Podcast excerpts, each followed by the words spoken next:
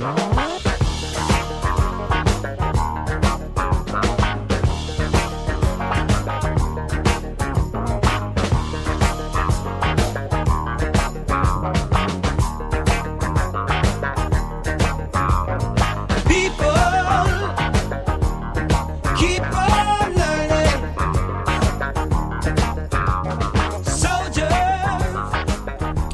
Hello and welcome to the Garbanzo Beancast, episode 29. I am quite late to this episode. I had a bunch of questions asked um, about a, a month ago, and I had been intending to answer the questions and do a be- podcast, and then a bunch of stuff kind of got in the way, and I didn't have really time to do it, so here we are. Um, there's been a lot been going on. I'm starting to get sick. I am going to be going on vacation for a week for Fourth of July, which is a, a standard thing that I do. So won't be on much to do that to do or to do much of anything on the SHL. So I kind of got to get all my ducks in a row before then. Um, the regular season has begun. This is going to be, if you can't tell already, this is going to be kind of just like a me shooting off the from the hip. Normally, I try to prepare stuff, but right now I'm just a little not flabbergasted, but just out of sorts, trying to get everything taken care of here. Um, actually, had a pretty nice Saturday though, so um, despite my flabbergastedness, I did not have a bad day. I had a, the exact opposite. I had a good day. Um, but yeah, the SHL season has begun for season 48. There is some stuff I want to talk about with the casino that's been implemented. Um, oh, there's a couple things that I thought that I had to just kind of bring up. Um, I guess the one thing that I've been doing lately, other than working out of my mind, is playing Stardew Valley, which is a game for the PC and the Switch. I believe I don't know if it's for the PS4 or the three or the Xbox One, but um, it's an open world RPG that is very similar to Animal Crossing, which is where you start a farm and talk to people in the in the town that you live in, and inhabit, and do little activities. And there's like four seasons and all this other jazz. And I bought it a while ago and didn't really get into it because it was just it was one of those games where it's like too open ended and I have no idea what I'm doing, so it's hard for me to get focused. And I played it for a little bit, didn't like it, left it a wa- alone for a few months, and then I finally kind of got back in, on it, just like, hey, I'll give it a try again, and then something just kind of clicked, and I just immediately enjoyed it and have been playing it pretty much non-stop as much as I've been as much as I have been tr- able to. And if you're interested in a new playing a new game or anything like that, I would recommend trying that out. Um, but other than that, um, I don't really want to go through all of the teams and oh where they're at in the standings. I'll get kind of discussing that a little bit in the casino because I want to kind of see how the bets are going, and I have a couple, at least one question related to it. Um, this will probably be pretty short, just to kind of touch base with those of you who have been wondering why I haven't been doing a podcast. Which apparently I actually have people who are interested in this podcast. There was a uh, on the Discord. We have a for those of us who do podcasts, we have a Discord and people were talking about how I owe everybody a Discord because I told everybody that I was going to be gone for a week or I was going to be off work for a week, so I didn't really have an excuse. So here we are, um, and I'm going to try to keep it as simple and to the point as I can. I don't want to meander too much because um, I think that my meandering podcasts are significantly worse than ones that just kind of get to the point and get stuff discussed. So. Um, uh, I don't even know where the questions began. I guess it starts with Zach Evans, who talked about the Hall of Fame ceremony, which is has been well overdone. Um, so in this most recent Hall of Fame ceremony, we had, I think, what was it, two or was it three? We had two inductees, which doesn't happen all that often. Typically, you have three. Um, that's the standard. A lot of the times, we've had four. Um, but this season, there was kind of one guy who was the go-to pick for number one and got all but one ballot was first place vote, and that was Zach Evans with he had ninety something points, ninety five points, I think, out of a potential hundred, and then Big Manius in D, and so. Zach asks, with this year's Hall of Fame ceremony, now behind us, talk about how the defenseman inducted was awesome and the fourth inducted was a piece of shit. It's actually an interesting discussion because um, I've been at odds with a few members on the site. Uh, a couple of them, not necessarily at odds, but um, I know there's a disagreement of opinion with the Big Slappy Hour with regards to Big Manius and his place in the hall. I have always been of the opinion that if he doesn't get in on a first ballot, then there's nothing wrong with that, and I think that he's not a first ballot Hall of Famer, and I think that some guys wait, and I think that in Manius's case, that was I think that should have been too expected. Manius is one of those guys who doesn't have the big big numbers, but he was an all around top tier defenseman. I think he was a very high hitting defenseman, a lot of shot blocks, and he was actually a pretty decent goal scorer as far as I recall. Uh, crap, Bojo still has to. Bojo still hasn't fixed uh, Manius's spelling. He fixed it to the wrong spelling with the O U S instead of the U S. But Manius finished his career playing almost a thousand games, 187 goals, 584 points. So he didn't hit the 600 point mark, which is one of those where if you pass 600 points, you're like a lock, regardless of how many games you played. But if you play over a certain threshold, I think that you kind of got to get up there in offense. And Manius wasn't the most gifted offensive defenseman. At least if we're talking, we're also comparing Manius to the top tier. We're not talking about Manius with regards to all the defensemen in the league, because Manius put himself above most, if not almost all the defensemen in the league of those who he played against when he played. And he had an incredible career.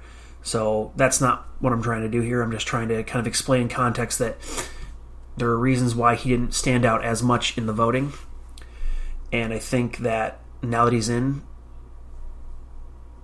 he's in. And we get to talk about what kind of player he was, how great he was. And there's no qualifiers there. It's just he was a great player. When you look at his hits, he had uh, 2,300 hits, which is among all players. What does he rank? He is 15th all time, which is impressive. I don't know if where he's at as far as the hits per game, but he still had an impressive career as far as the physicality. Shot blocks he had 1200, which is still pretty pretty darn impressive, even though as a defenseman,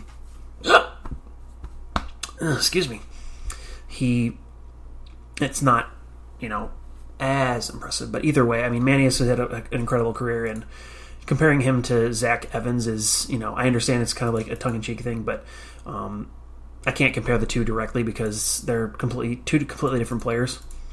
Especially since Zach Evans was one of those more high-powered offensive types. I mean, you look at Evans. Let's look at his numbers here. Played only 700 games, but had 633 points, which is a pretty decent point per game. He had 1,100 hits in his career, so that's above average. That's not, you know, one of the most biggest power forwards. I think he has a Dar trophy, if I recall. Although now I'm not entirely sure. Seems like he, yeah, he has a Jeff Dar trophy from season 38. He's um, definitely had the one big year in season 38 where he was the first All Star team, Sergei Karpatsov trophy, Jeff Dar, Sarmad Khan, and Mexico nominee. Um, but even with just that one peak season, he was pretty darn consistent. I mean, you look at his numbers from his like third season on 48 points, 58, 51, 65, 47, 53, 62, 45, 45, 45, and 49. So he could have even played longer than he did. He retired almost earlier than one would expect, considering he had how many, like 13, or sorry, not 13, 11 straight 40 plus point seasons, which a lot of players, you know, can't really do that, especially in the more modern era. and I think both of these guys deserve their due, and I'm very happy to have them alongside Garbanzo and everybody else in the Hall of Fame. So I understand that this was kind of, you know, the, the question was tongue in cheek, but you're getting a genuine response that I think you guys both did an amazing job and made great players. And looking forward to seeing how little Lil Manius and Nikolai Evans do, especially since Nikolai Evans is in my draft class, so I'll be directly competing with him through the remainder of our careers. And I'm curious to see how that works, especially since Garbanzo was a defenseman is, and Cannellini is a forward, while Zach Evans was a forward and Nikolai Evans is now a defenseman. And maybe it's a contest. Maybe if uh, Nikolai Evans has a better defenseman than Garbanzo, then he's the uh, superior uh, player builder. So no pressure, Evans. For those for if you're uh, listening to this, which I would assume you are. Also, I need to finish your most recent podcast. I listened to a little bit of it. Um, there's so many podcasts. I'm trying to like listen to a little bit each time, trying to sample, and so I at least have an idea of what people are talking about. And if they ask questions, I can comment on their podcast a little bit. But um, this last week, getting ready for this week off, has been a pain in my ass. But Evans, thank you for the question. I really appreciate it. All right, next is um, from Mike Izzy, who asks, "Hi Arger, uh, talk about what went into your decision to change the illustrious top 100 list from the algorithm to a group of people voting."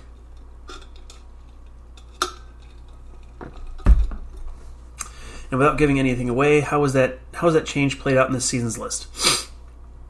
Well, the biggest thing was I initially did voting because that was how it was done before. When Abdizi was the who was the founder of the top 100 started it, he had people vote, and they did voting in a by a score of five. So you had you went from one to five. If you were a one, you were basically like not uh, either you weren't an SHL player or you weren't you're a very low tier SHL player.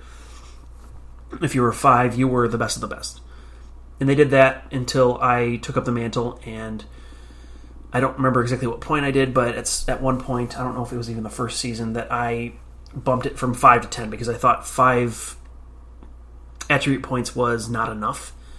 There's, I mean, especially since if you only have five tiers, the tiers can have varying degrees of uh, how would I define this? Like the, the tiers would be, at least from voter to voter, would vary greatly. So a number four for one voter would potentially be a number three for one, or a number five for another.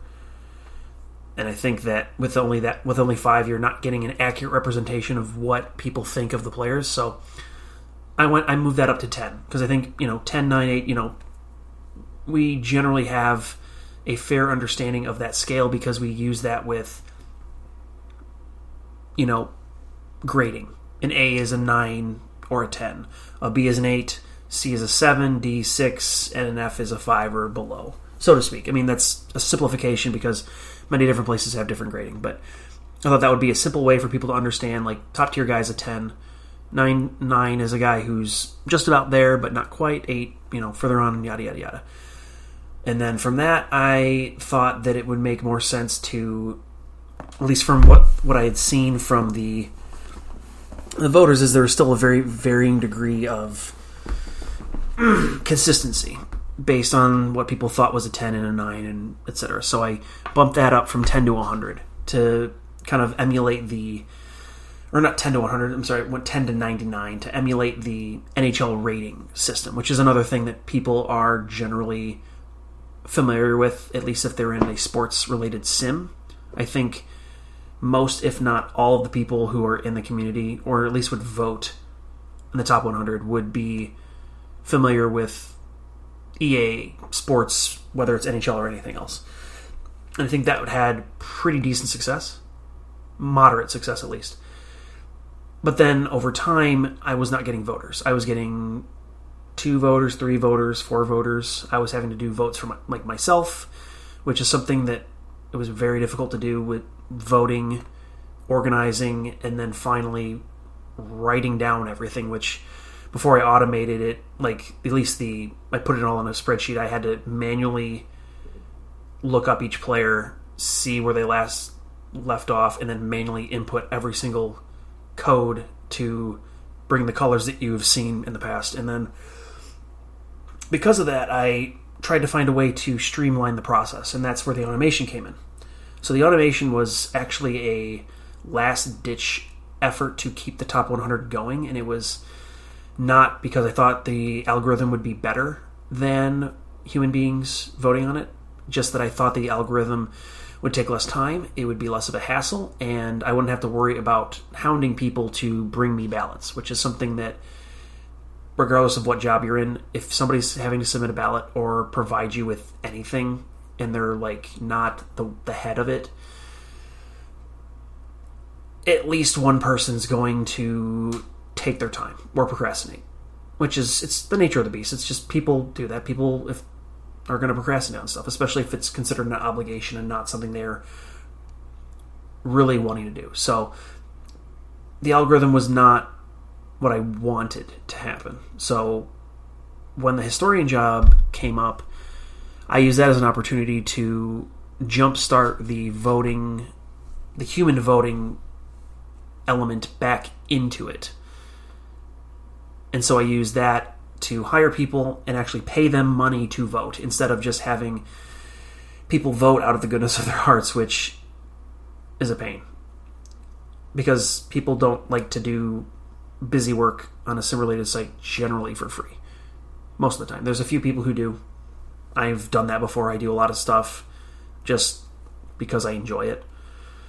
But I can't expect most people to do that. So you got to give them a monetary incentive, which is why I brought the human element back into it, and then um, Killington, what the hell is his username? Um, made good points about the fact that without the human element, you can't really have much of a discussion because the algorithm is the algorithm. Sure, you can discuss about what I think is important with the algorithm, what's not, but at the end of the day, if it's the algorithm, there's no real bias that you can really rail against or say, hey, why did this guy get this or not that? It's like, well, that's just what the points were. And I think that my algorithm was never perfect, and I think that trusting on one person to develop an algorithm that's truly fair is not is not it's not I'm not gonna say wise, but it's not prudent. I guess would be the t- correct term. So, and so I hope that answers your question. I just I tried to give you a frame of reference of how this all came to be and why we're at the position, place where we are now. Now, and I think so far it's been fine. I think it's played out fine.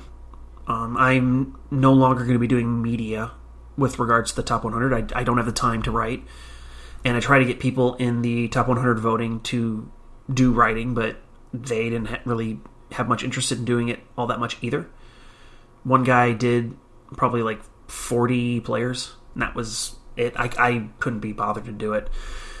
So you're not going to see it in media. You're going to see it like in an SHL announcements, and I'm going to try to implement it in the history section potentially. But um, before I do that, I want to kind of get my ducks in a row with that and see if I can get do the algorithm with previous seasons and get top 100 from like season five until season 19. I think is when we where we don't have a top 100 voting and then at least we can track you know who the top 100 voters are i'm doing a, a actually i'm doing a, an excel spreadsheet that shows what what point in each player's career they got into the top 100 what where they voted where they were voted and how many top 10 top 5 finishes they had which would be interesting for people to see just how the top 100 has evolved and one thing i'm noticing with the top 100 is the fact that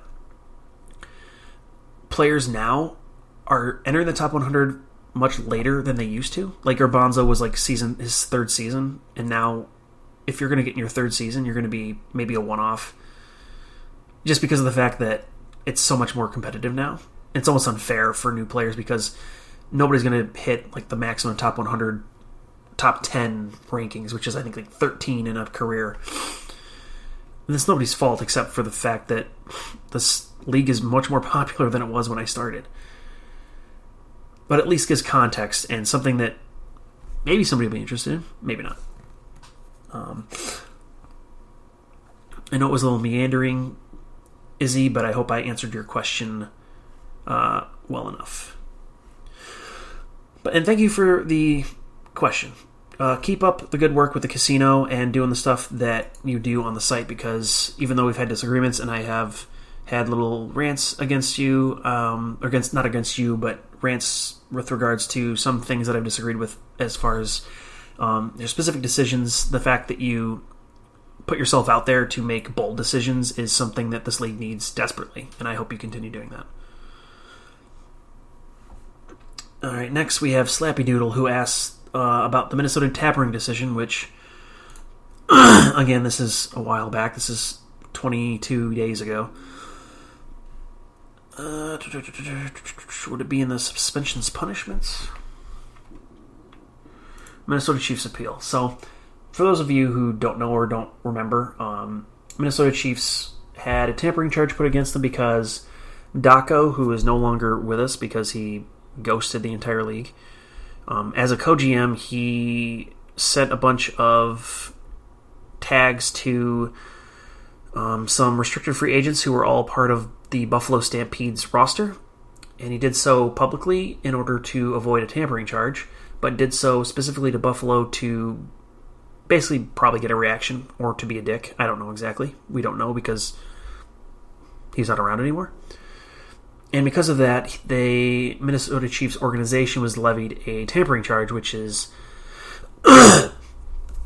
removal of like what three first round picks, big budget fine, Daco's suspended, Daco's fined, banned from management, etc. And so I was very frustrated with that because I thought that it was a mistake to try to find ways to make this tampering charge work instead of seeing if it worked and then leveling a punishment based on the crime. And they definitely removed a lot of the bite from the punishment. They only lost one first round pick. They were fined 10 million, can't sign active free agents, which I don't know how they ended up doing it, but you know, whatever. Um, Daco was suspended from his rookie season. He was banned from management, and Daco was fined ten million dollars. That's fine. It, as far as my reaction to that, I mean, I, I slappy ass was justice done, and I think, yeah, probably. I think um, one thing I mentioned, I applied for the, the head office, didn't uh, get in, but one of the things that I had mentioned was the fact that we need a "don't be an asshole" rule which is gives the head office a little bit of leeway to point at somebody and say, "Listen, you're being an asshole, so we're going to punish you in some way, shape, or form because you're clearly trying to push the envelope and give us, you know, a reason to start a controversy, almost like daring us to punish you." And I think some kind of rule like that would be important because there's no lawyer. Like, there's nobody's a lawyer here. I mean, maybe somebody's is a lawyer in real life, but we don't have lawyers doing our rulebook. So there's always little things that are going to get missed. People are going to abuse and exploit.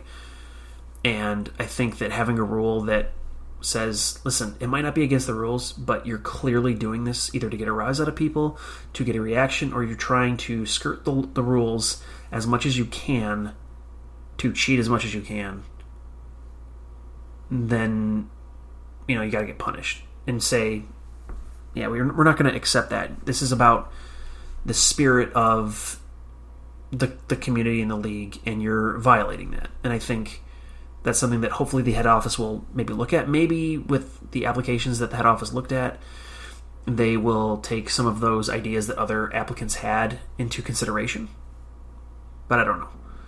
So either way, I think justice was done, so to speak. I think Minnesota really shouldn't have been punished that harshly. I think even losing a first round pick, it's just like I don't know. Um, but I'm not gonna lose any sleep over. I'm not gonna freak out over it. it. It is what it is, and it's. I don't even know if I did I comment on this. I probably did, saying, "Oh, this is dumb." Whatever. And then your uh, second question is, what is your favorite outdoor summer activity? Mm, that one's a difficult one. I used to play baseball back in the day. Don't play baseball anymore. Um, I like to play like, um, it's not cricket, backgammon. That's a fun game. Backgammon is it backgammon? What's the game with the um, big like marble balls and you hit them with a sledgehammer through wickets? You have to like do it through a course, and if you hit somebody's ball, then you can like knock their ball away from the play. That's a fun game. Um, swimming's a lot of fun. I also like to go fishing. I don't have. A, I don't think I have a one favorite thing. There's a lot of stuff. One of my friends um, actually comes to. We're going because I go to a cottage uh, in Fourth of July week uh, week, and I have a friend who I grew up with who actually grew up with up there, who I play hockey with now, and he bought himself a couple jet skis. So we jet ski around the the lake that the cottage is on, and that's a lot of fun. Um, so yeah, I can't really think of. I can't decide between any of those potential options. but um, Slappy, thank you very much for the questions. I really appreciate it, and I look forward to listening to your next big Slappy hour. Your stuff is always good, and there's a reason why you guys are considered the best in the business.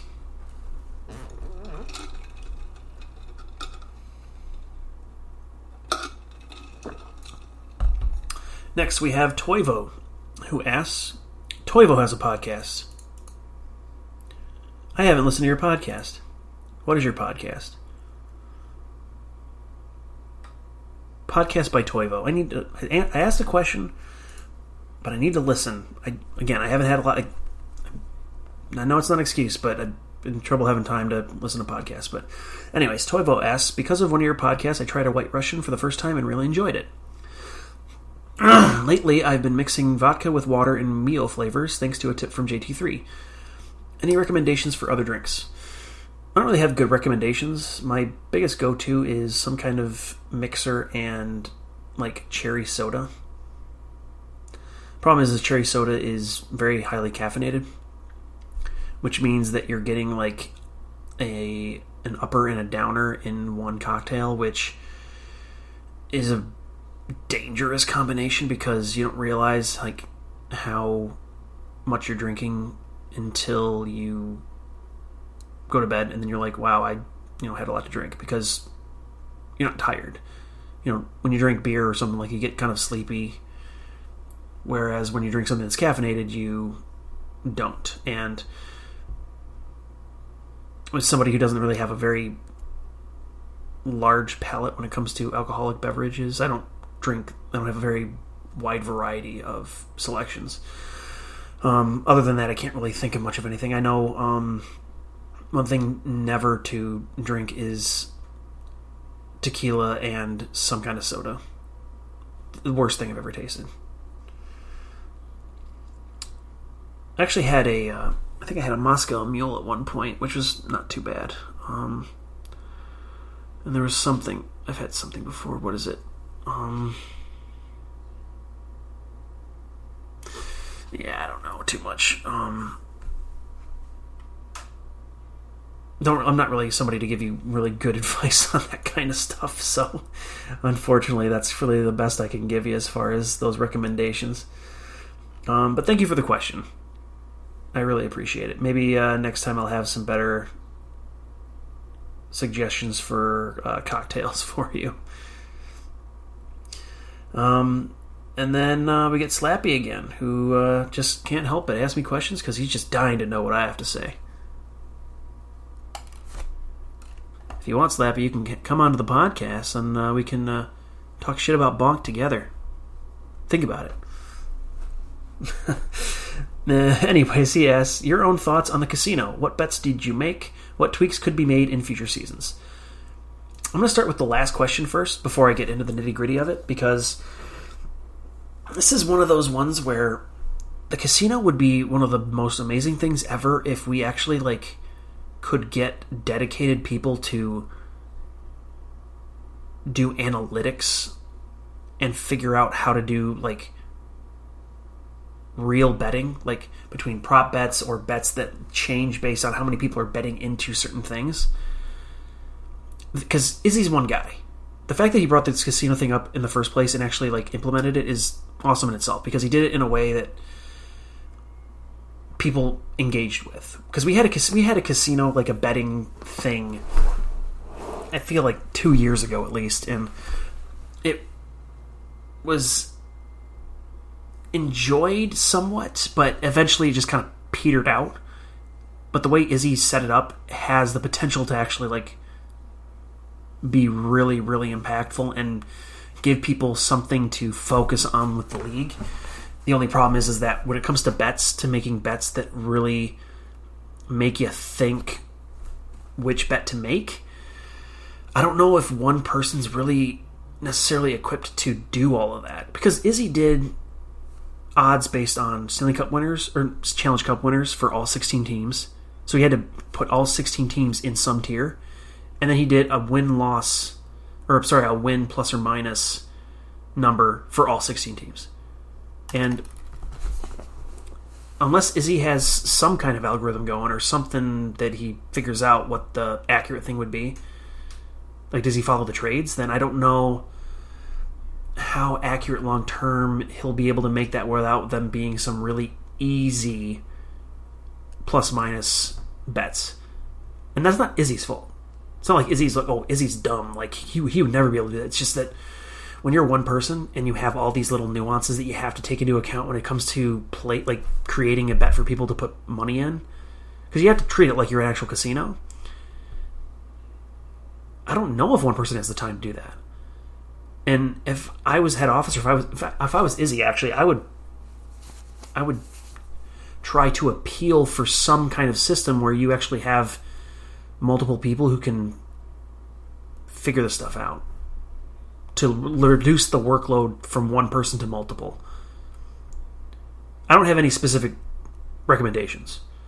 I think the only recommendation I would have is is weighting the bet, not just one to one like you have a 50 50 chance of this being right, so you get your money back 100%. I think it should be weighted based on how many people bet something. So if there's a win loss or there's a win uh, plus or minus that seems really, really low, and so everybody bets the over, then if everybody's betting the over, you don't get as much money as if you bet the under. And I understand that like people aren't going to bet immediately if that means that they picked one that's not going to give them as much money, but I think that if you tried it for one year, that people would still put bets in because if they think it's an easy win, it's free money. They'll take the money, even if it is a little bit less. But that means that if somebody bets the opposite way of what everybody's saying, just as a hunch, and it ends up getting right, then somebody's made a bunch of money. I think that'd be cool. I'm not saying I don't think that's not really a, a, a bad thing for this year. This is the first year. Just start off slow. That's smart. But in the future, I think that's something that should at least be considered because that'd be kind of cool. And if not, you know what? I'm gonna keep putting money in. I love betting. I was I was mad that I could only bet for two teams for the the first one. I wanted to bet for every single for every single plus minus. I want to put all my money down. I got like 140 million dollars in the bank, man. Let's like let's go. Like that's the thing. Is like I don't like gamble in real life because I have no interest in trying to um, risk my own finances, other than like you know the for like the stocks like with 401k and stuff. So this is like the way that I can actually have some fun with the gambling itch. But yeah, it's it's it's fantastic, and I'm so excited about it. now, as far as the bets I did make, I don't remember. I forgot. I got so excited about the whole thing. I put a bunch of bets on, or I put a bunch of over and unders on there, and then I found out you could only do two. So then I removed a bunch, and then I forgot who I left. But now, as far as all the bets, I kind of want to do go through it a little bit here because I'm curious to see, excuse me, how well these bets are going. So right now we have Buffalo Stampede with an over and under of 31.5 wins. Most people bet the over. We have 66.7% of the six responses with the over, compared to 33 with the under. And Buffalo, I don't think, is on pace to hit the over, which is a little bit concerning for the people who bet for Buffalo. And let's see, 16 divided by 27 times 50. Yeah, they're going to have 29.6 wins. So they'll like have ideally with this streak, give or take 30 wins. That was one that I think when I looked at it, I wasn't entirely sure of because once you get in the above 30 range of wins, then things are really a lot harder to reach on a consistent basis. So I think that any bet with over 30 with 30 wins is one that you would always take the over. Statistically, I think, just because you don't see that happen as often as you see people in the 20s. So I think the people who went the over were a lot overzealous. They thought that because Buffalo is such a stacked team in TPE, that they were just going to run roughshod. Which, if you look at two seasons ago, or three seasons ago, I think Buffalo missed the playoffs, despite having one of the most stacked rosters in the league. So, for those of you, the the four people I think who went the over, I'm a little surprised, and I think that was a mistake. Now, for the Manhattan Rage, theirs was 30.5. And Manhattan, this is one of those. This is one of the ones where I think it helps to have multiple people because I think I don't know exactly um, what precedent he had to put them at such a high level. I think Manhattan probably has a lot of guys who are starting to get into their prime years. The younger kids are starting to get a little bit older, but I think Manhattan was pretty bad last season, from what I recall. Let's just check it out here for one second. Sorry, I'm sorry for the typing, but um, Manhattan had 25 wins. They were 25, 23, and two. Are they really a, a six win improvement team? I don't think so. I think most people were in the same boat. Eight of those of the 12 responders were on the under.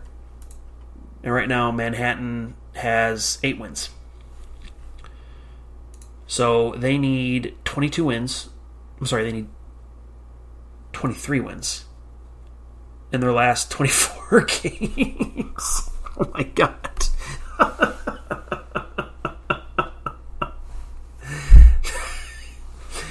yeah, whoever whoever voted for the over on that, say goodbye to your million dollars because that ain't happening. That one is down. For those of you who voted the under, um, well, enjoy your extra million dollars. Well done. Although whoever voted the 200k, who the hell? I wish I knew who voted for the 200k because if that was the the the under, then wow, you just lost out on 800k that you could have gotten for free. Um, I'm actually kind of surprised. I mean, not not that surprised how many people responded. I think that being so many people is unsurprising because I think that was one of those bets where it was it should have been. It seemed like it was clear that that was a, a little bit of an overreach on the casino's part. And then again, with the idea that they'd be weighted, then that means that those seventy five percent would get a lot less money, which I think is is good because then I think fewer people would go after that one, and they'd go for more tenuous bets, which would make it a little bit more interesting because you'd have a little bit more risk involved. I think more risk is good with gambling. You want people to be risking their money more than just putting money into a bet that's super easy and then making money out of it. You don't want to incentivize people to make bets 50-50 bets when they the 50-50 is really not truly a 50-50, which I think was the case here. Then we have Toronto with the over under of 28.5. Um, we had 13 responders, and 92.3 went with the under. Now, how is Toronto doing this season? They have 13 wins. in 27 games. That gives them a average of 24 wins if their current pace keeps up. So they're well under. Now this one I at least kind of understood. Because Toronto had 28 wins last season. They could imp- they could have improved by one win. So that makes sense to see people going potentially with the on over, but I think that maybe again maybe this is one of those reasons why the one person system is a mistake because when I look at that number, I understand the number. I think the number makes sense. But then when I look at the responses, 92.3 of the responses were under. So maybe I'm the one who's out of touch.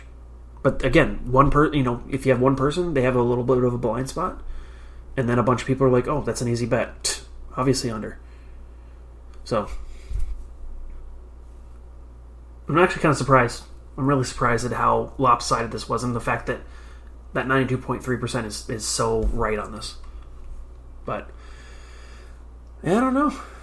I mean, they have they can still get it. 29 wins. They need 20. Or, I'm sorry, they need 16 wins in 23 games. Tall order, but it's possible, I guess.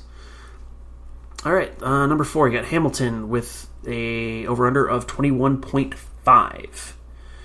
We have nine responses. We have 77.8 going with the over. And all things considered, I can see why. 21.5 is very low. I think Hamilton, despite their season, they still had 18. And I think once you're at the bottom of the league and you have even 18 wins, there's almost nowhere to go up but up. So I think this might have been a little bit of a conservative estimate. Um, but with Hamilton at 18 wins now, they need three wins. Sorry, four wins in their next 23 games to hit the over. So this this is almost in a guaranteed over uh, result. So 77.8 of the nine responders are going to get uh, their money. And the wagers are all over the place, so I'm not even going to comment on that. So we, then we have bet five, Minnesota, with the over and under of 20.5.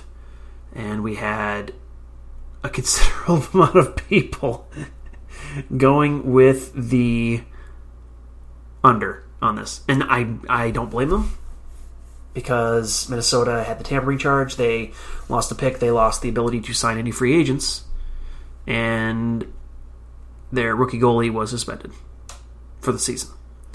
So when you when you talk about kicking a team when they're down, this is this is the epitome of that.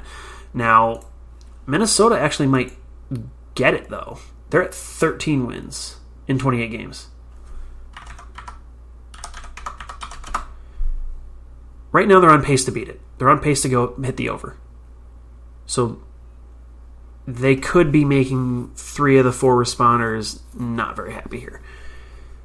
But then again, at any point, this team could collapse and then not hit their over and just fall behind by hit maybe 20 wins or 19 wins. Right now, the West is in a very interesting spot. Because it seems like 13 wins in 28 games is not a lot, but they're in the playoff spot. So this is going to be one where it's going to be down to the wire, I think. And for those of you who those who did the under are going to be very nervous. I am kind of surprised there was only four responses. Maybe people thought this was a trap bet and just didn't want to touch it. I don't know.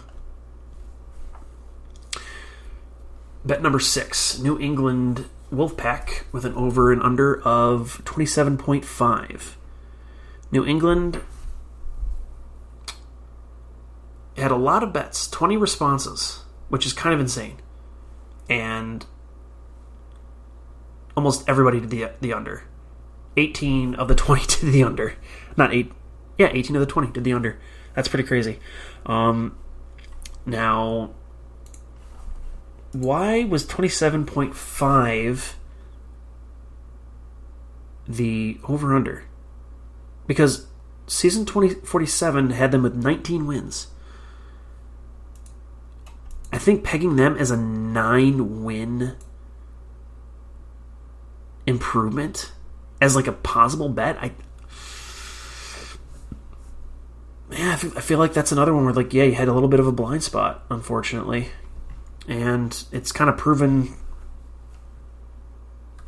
as much right now with the Wolfpack with only 11 wins, 11 out of 27 right now.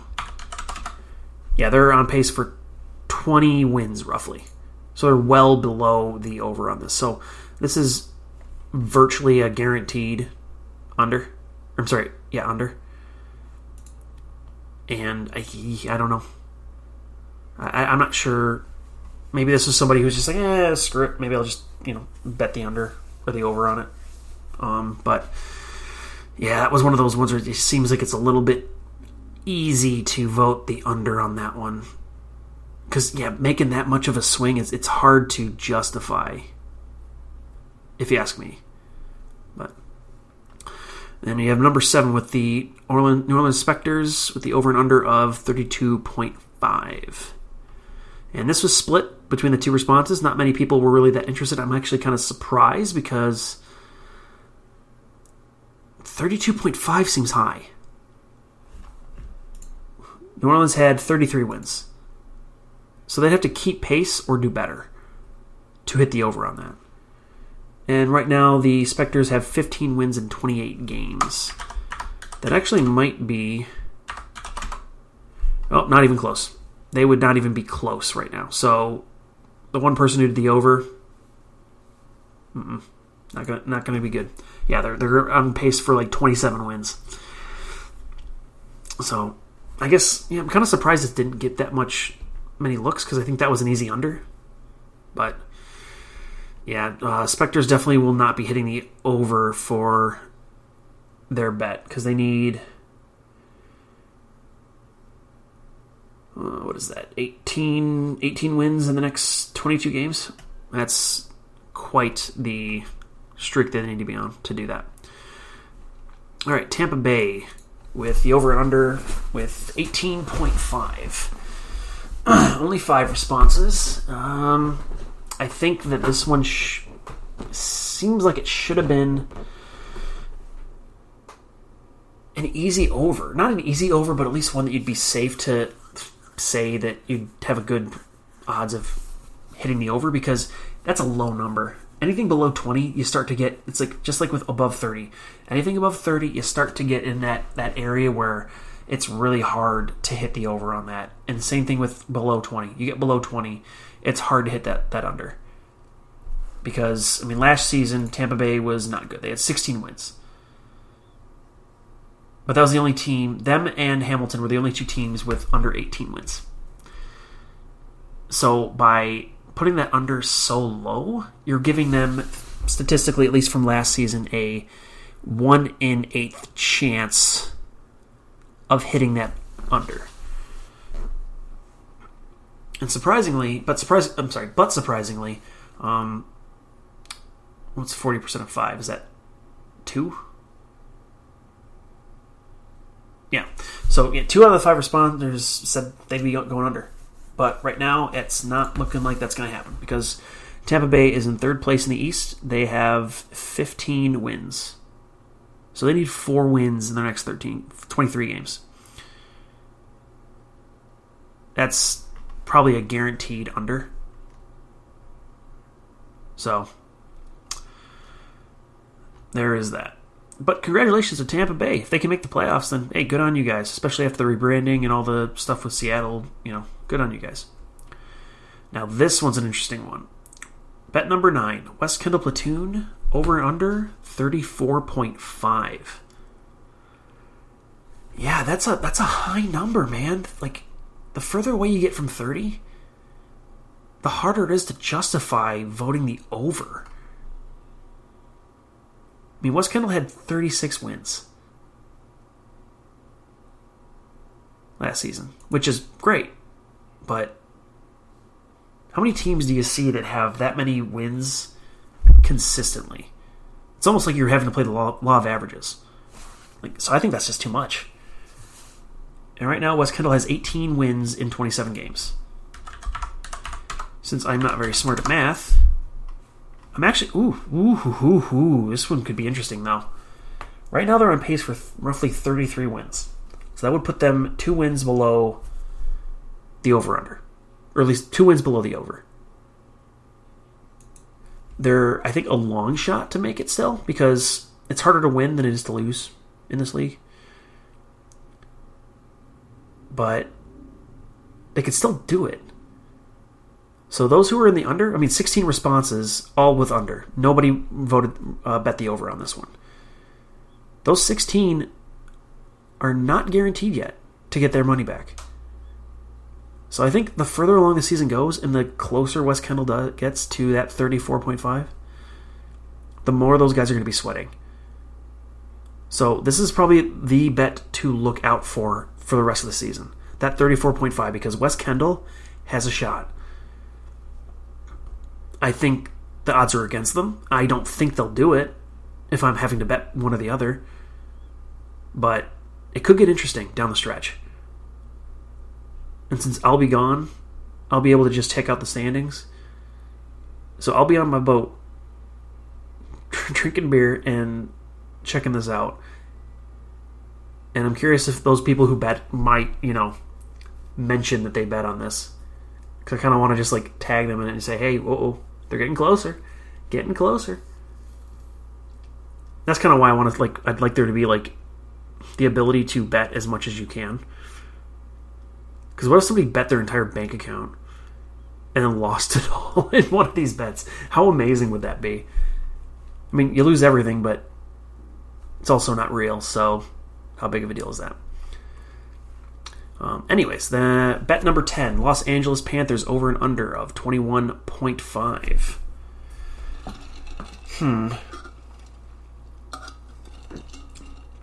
This is one I think I actually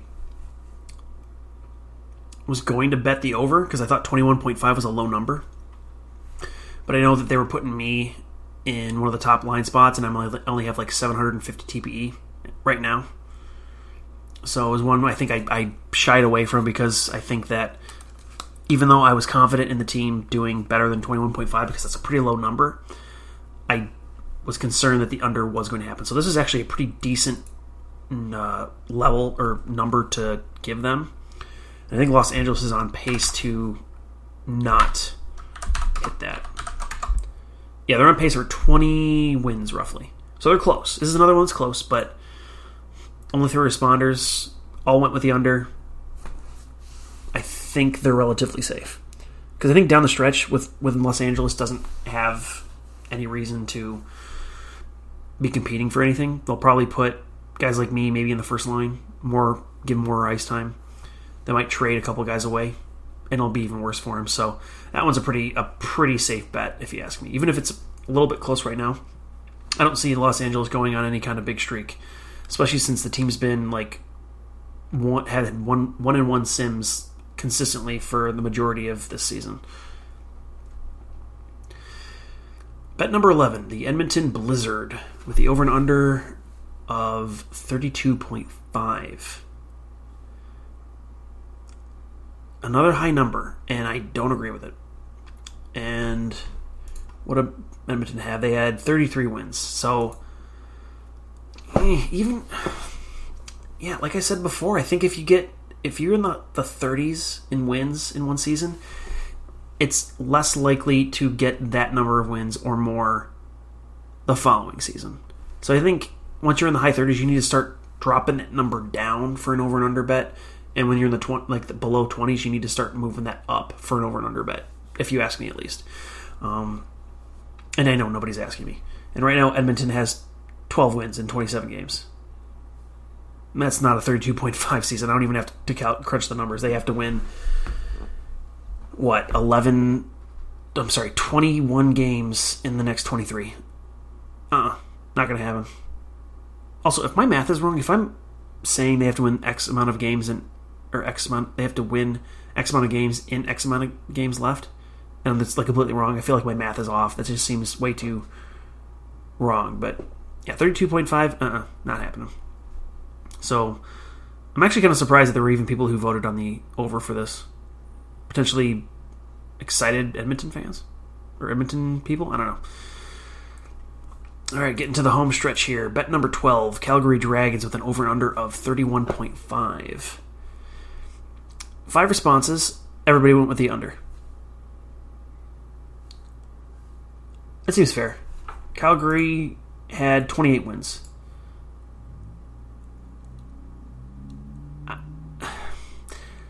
No offense to Calgary, but last season, as far as their run, I feel like was somewhat of an anomaly. I think that with Asa, anything can happen, but I think that rebuilding teams have Cinderella runs all the time. And I think to think that their rebuild is over and they're just going to start winning 30 games consistently now is a mistake. And I think this was one of those easy bets.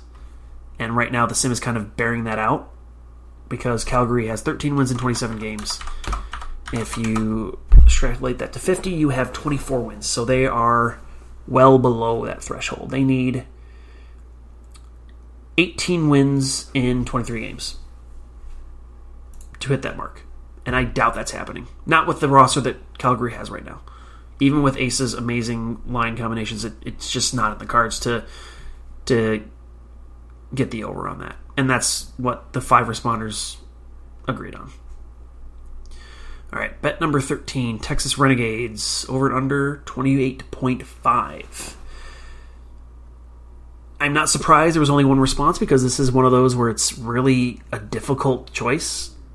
Because look at Texas from last season. They had 26 wins. So a three win improvement in the mid 20s is not unheard of, and people fluctuate all the time. So the fact that somebody or only one person decided to bet on this is not surprising. That's a hard that's a really difficult bet to make. Which speaks to the fact that this is a really good number that they put out there from the casino. So props to them. Um, right now, Texas is not going to hit the over. I don't think they they have 12 wins in 26 games. They'd have 23, so they're well, yeah, well below. So we have one person who went with the under, and they're probably going to get that one million dollars that they bet on. Bet number 14, San Francisco Pride over under 26.5.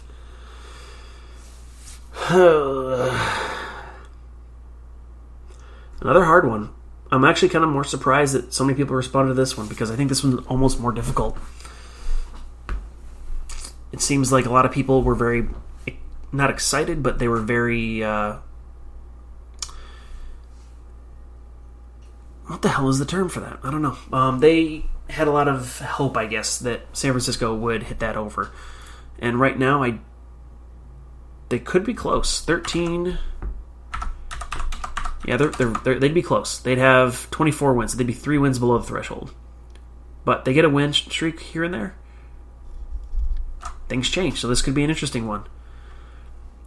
I think that right now it's not really in the cards. So those those 87.5 who bet the over will be definitely gritting their teeth for the majority of the season until they actually get really, really close to that threshold. But it's definitely possible. And I'd be curious to see how this one goes. This is actually this is a pretty decent number, I think, to start with. Um, but we'll see how it bears out. All right, bet number 15, Chicago Syndicate, over under 26.5. That seems really high. I understand Chicago, you know, is on the up and up, so to speak, but 26 wins?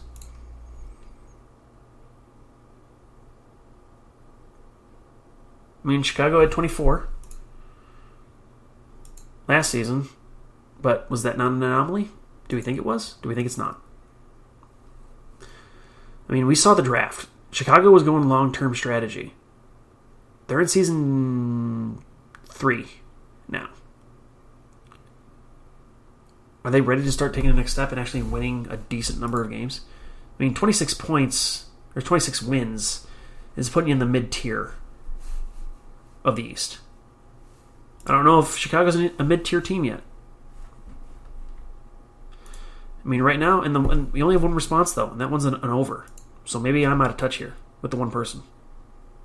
But then again, Chicago has 10 wins so far. Oh my god, can I calculate it, please? yeah, that's that's a pace of like 19 wins, not even close. So maybe the casino jumped the gun. Maybe Chicago's just not having a really good season. All right, now the last bet, number 16, Winnipeg Jets over under 22.5. Four responses, all of them over. This one seemed low. I mean, Winnipeg missed the playoffs last season with 22 wins. So, a one win improvement isn't a huge or a, a huge leap. I think that this could be. I mean, I think a big part of it is that I'm seeing Winnipeg Jets as like the monster that they used to be that won, you know, Stanley Cup in season 30, whatever, season 40 something. but it just seems low. I mean, everybody, all the four responders said over. And right now, Winnipeg has. Uh, where are they at? 18 wins. So they'll they're good. This is definitely going to be an over. So that'll be a, a, a guaranteed um, over for the the finale of the finish on that one. But those are very interesting um, bets, and I you know have some opinions on them. But I'm curious to see how they go next season, and I'm curious to see how the ones that I mentioned go this season. Now, as far as the odds to win the cup, I didn't even touch this one because I I really do not know. Um, teams with let's actually just go through the teams that have um, certain odds. So we'll start with the eight to one odds. We'll go with the teams that have the least amount of chance to win a uh, Challenge Cup. Um, Hamilton Steelhawks had fifty percent of um, there were six responses for the teams with eight to one odds, and three of them were voting for the Steelhawks. Now, Steelhawks are first in the East. This is an interesting bet because Hamilton is the best team in the Eastern Conference right now, and they have a good chance to win the cup if they keep at this pace. And I don't know how much they they wagered. If they wagered a million dollars, that's an eight million dollar turnaround. That'd be fantastic. So that'll be an interesting one. Minnesota is actually in the playoffs. They still are. A, they have a shot. You got one guy voting for Minnesota there, so it's got a shot to get it. Then you have Los Angeles, which I'm actually kind of surprised only one person voted. I'm actually surprised anybody voted for Los Angeles because Los Angeles was in a rebuilding mode. Like everybody knew that. There was no way Los Angeles was making the playoffs. So I don't know who voted for that, but alrighty. Uh, then you have Tampa Bay, who is actually in a playoff spot. So out of the four teams with 8 to 1 odds, at least the four teams that were voted on, three of them still have a shot and are likely to make the playoffs. That is an interesting situation. And Izzy, do not take this to this result to heart if one of these teams wins the Challenge Cup, because I don't think anybody would have disagreed that these teams would be at least in the lower odds. Maybe not Hamilton, maybe I don't know. So, but it's an interesting thing that Simon T does these kinds of things uh, to uh, people's playoffs hopes and dreams. Now, the teams with the six to one odds. We had eight people chime in on this one. San Francisco had sixty two point five, which would be what six? That sounds about right. So six of the eight. No, that's not true. That's five of the eight. Uh, went with San Francisco Pride winning the Challenge Cup. San Francisco is in the playoffs right now. They are in a wild card spot, and they're only up by one point to the person team that's below them in the standings, but they have a shot. I don't think sixty-two point five percent is a good a good measure of um, people who think San Francisco should win the cup at this stage, but who knows? Then you have, with one response, New England Wolfpack, who are not in the playoffs. They're down six points, and uh, that's a long shot. So that's going to be one where it's unlikely that New England is going to be winning the Challenge Cup because they're not going to be making the playoffs, most likely. Uh, Chicago did not get any votes, even though Chicago is. Nope, they're not in the playoffs. Never mind. And then you got Winnipeg. And Winnipeg is first in the West. So you got two out of the eight voting for Winnipeg in this one. Another interesting bet. An interesting thing that we're going to have to focus on when the playoffs start. Because if Winnipeg keeps it up and they're in the playoffs, and if they're first, whoo boy. Somebody's going to be licking their chops to see them win this. Maybe not so much as whoever voted for the Hamilton Steelhawks for the 8 to 1 odds, but still. Imagine if it was Winnipeg and Hamilton for the Challenge Cup. Could you imagine that? 6 to 1 odds against 8 to 1 odds? Someone's getting paid in that case.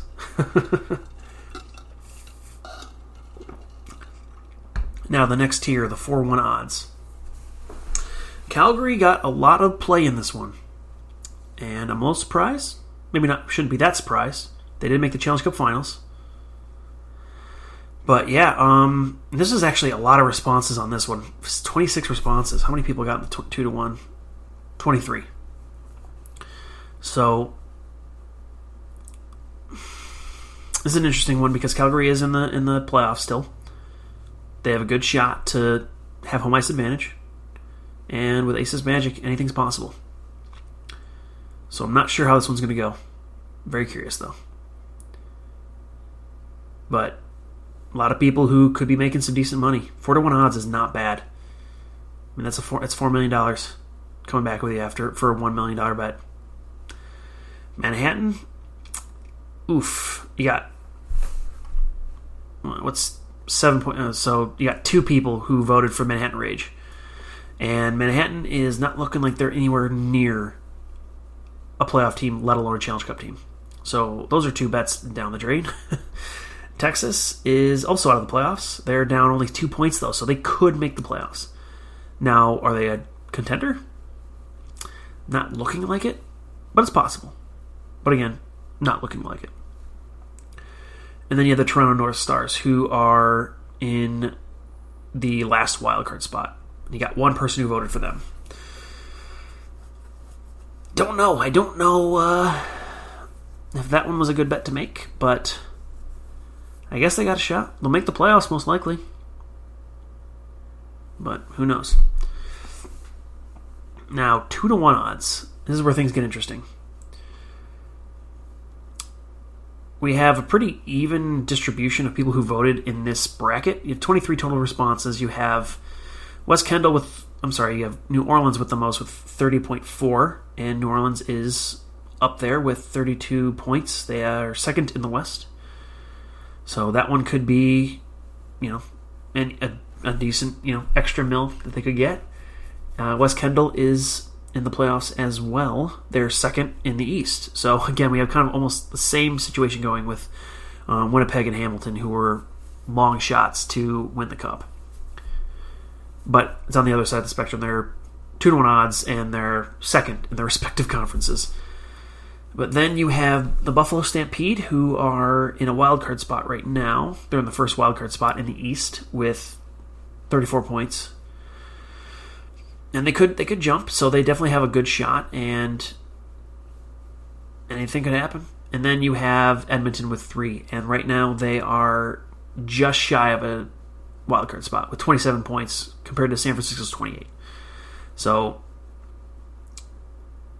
they could make the playoffs and could win the cup, but right now, hard to tell. But it'll be interesting to see how these uh, numbers evolve since we're about halfway through the season. Still a lot more hockey to be played. All right, that was a long one. I'm oh my god, we're already at over an hour. I'm kind of surprised. I was not expecting this to be longer than an hour because I was just asking questions here. Um, uh, Slappy asks again, since uh, for those of you who have been following along, Slappy is asking the questions here right now. Um, he asks, uh, talk about the two most recent Hall of Fame inductees and how that all went down. Um, I talked a little bit about the inductees, the how it went all went down. I can discuss a little bit more in detail. I'm not gonna name names, but there was a little bit of a infighting situation with regards to the Hall of Fame because we had some votes that I did not like. Uh, John Ross got two votes, um, who I don't think should have gotten any. Evans was given a second place vote, who I don't think should have gotten any second place votes. I think he, I think he was a unanimous first voter. Um, there was a ballot that had Zach Evans, which at first, which was good. Then John Ross at two, which I think is insane. Um, but then you had Jason Anacalio, which, meh. I mean, I don't think third makes sense, but at least is a decent. You know, he, he, I think he should have been getting some votes. Then Manius and Miko Lina, which, mm. But then there was uh, another ballot that had Ross in it, and I don't recall where it was. Yeah, I don't remember exactly, but yeah, one of the members of the head office or Hall of Fame was asking about why Ross was getting no- nominations, and he kind of pointed out one of the members. And then this one person was like, "Oh yeah, he's made terrible nominations all the time." And then the guy responded saying, "Like, hey, listen, he was a beacon of light during the couples runs." And we're like, "No, it doesn't make sense." And he's like, "Well, it kind of does make sense." And we're like, "No, we disagree." And it was a little bit more of a heated discussion with regards to that, and most people had Manius and Evans up high there. I'm kind of sad that Durden did not get in just because he had 33 points, but it was only on six ballots. I mean, if he's on one more ballot, he's probably in. That's too bad. I'm not sure if Jordan Durden would have been on my ballot. Well, was he on my ballot? Let's find out. He was. He was not. He was third on my ballot, behind uh, Evans and Manius. But eh, whatever. There's always a little. There's always one or two guys who are a little bit against the grain and you know vote not what everybody else thinks, which is is good in certain contexts, but you got to justify it at least. And I think in this case, the guys who voted for Ross didn't quite justify why they did, which was an issue. Um, uh, next question. If there was one rule change you could make in the SHL, what would it be and why? Asking for a friend at head office. Uh, I mentioned it before the don't be an asshole rule, kind of like a general catch all for people who are trying to toe the line and being real dicks about it and trying to, you know, make things worse for other people in the community. So, yeah, keep that in mind. Just as an idea, you know, don't, you know, if you want to put it in there, you know, yeah, just tell them that I thought about it. I don't know. um, and the next question: With the recent and ongoing influx of new podcasts around here, what can we, as a group, do to support each other and make sure everyone has an opportunity to succeed? Uh, I mentioned this in the Discord for the podcasters. Um, I think we should have a general questions thread. Not removing all the other questions thread, but one that just gives people the opportunity to ask general questions that anybody can answer. Mainly because I think that some people don't get questions while others do. Like Big Slappy Hour, for instance, gets questions out the wazoo. They have so many questions that they're like an hour and a half on average, I think, at this point. And I think that a lot of other people don't get that because not nobody knows who these podcasters are, so they don't care.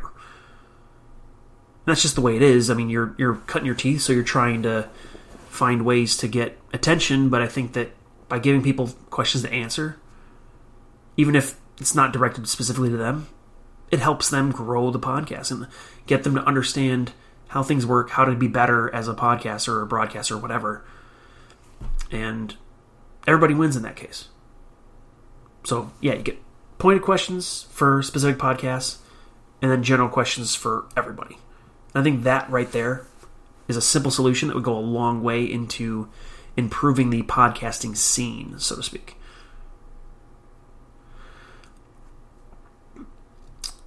And then your last question is having recently left the juniors for the second time, how was the experience? Anything you think should be adjusted to make it easier for newer members to even our recreating ones? Or even our recreating ones? Uh, I mentioned this in the last podcast that you know, I I enjoyed it. I enjoy the community. I'm glad that everybody makes the playoffs. Everybody gets a chance to kind of have that playoff fire. Um, I, I can't think of any major changes that you know. I'm, it's been a, it's already been you know a little bit since I've been a part of the SMJHL. Once I once Vancouver was eliminated, I kind of just immediately turned my uh, focus towards the SHL in, Los Angeles. But yeah, I don't I don't know exactly what the, the best way to make things easier because I think it's we do the SMJHL does a good job already. I mean, I'm trying to do my best with the the uh, prospect tournament every season, even if I didn't get a lot. I, I got barely any feedback this season, which was unfortunate. Um, but I'm gonna keep doing it because I think that if if one player can or if one person can get involved more because of that, then great.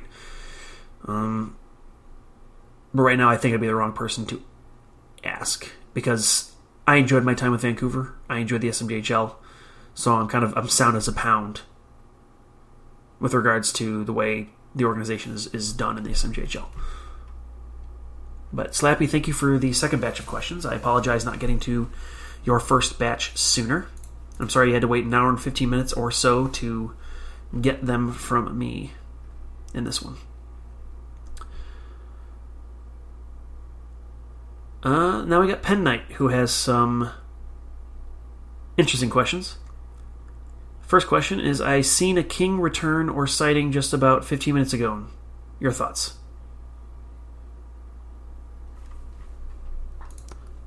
What?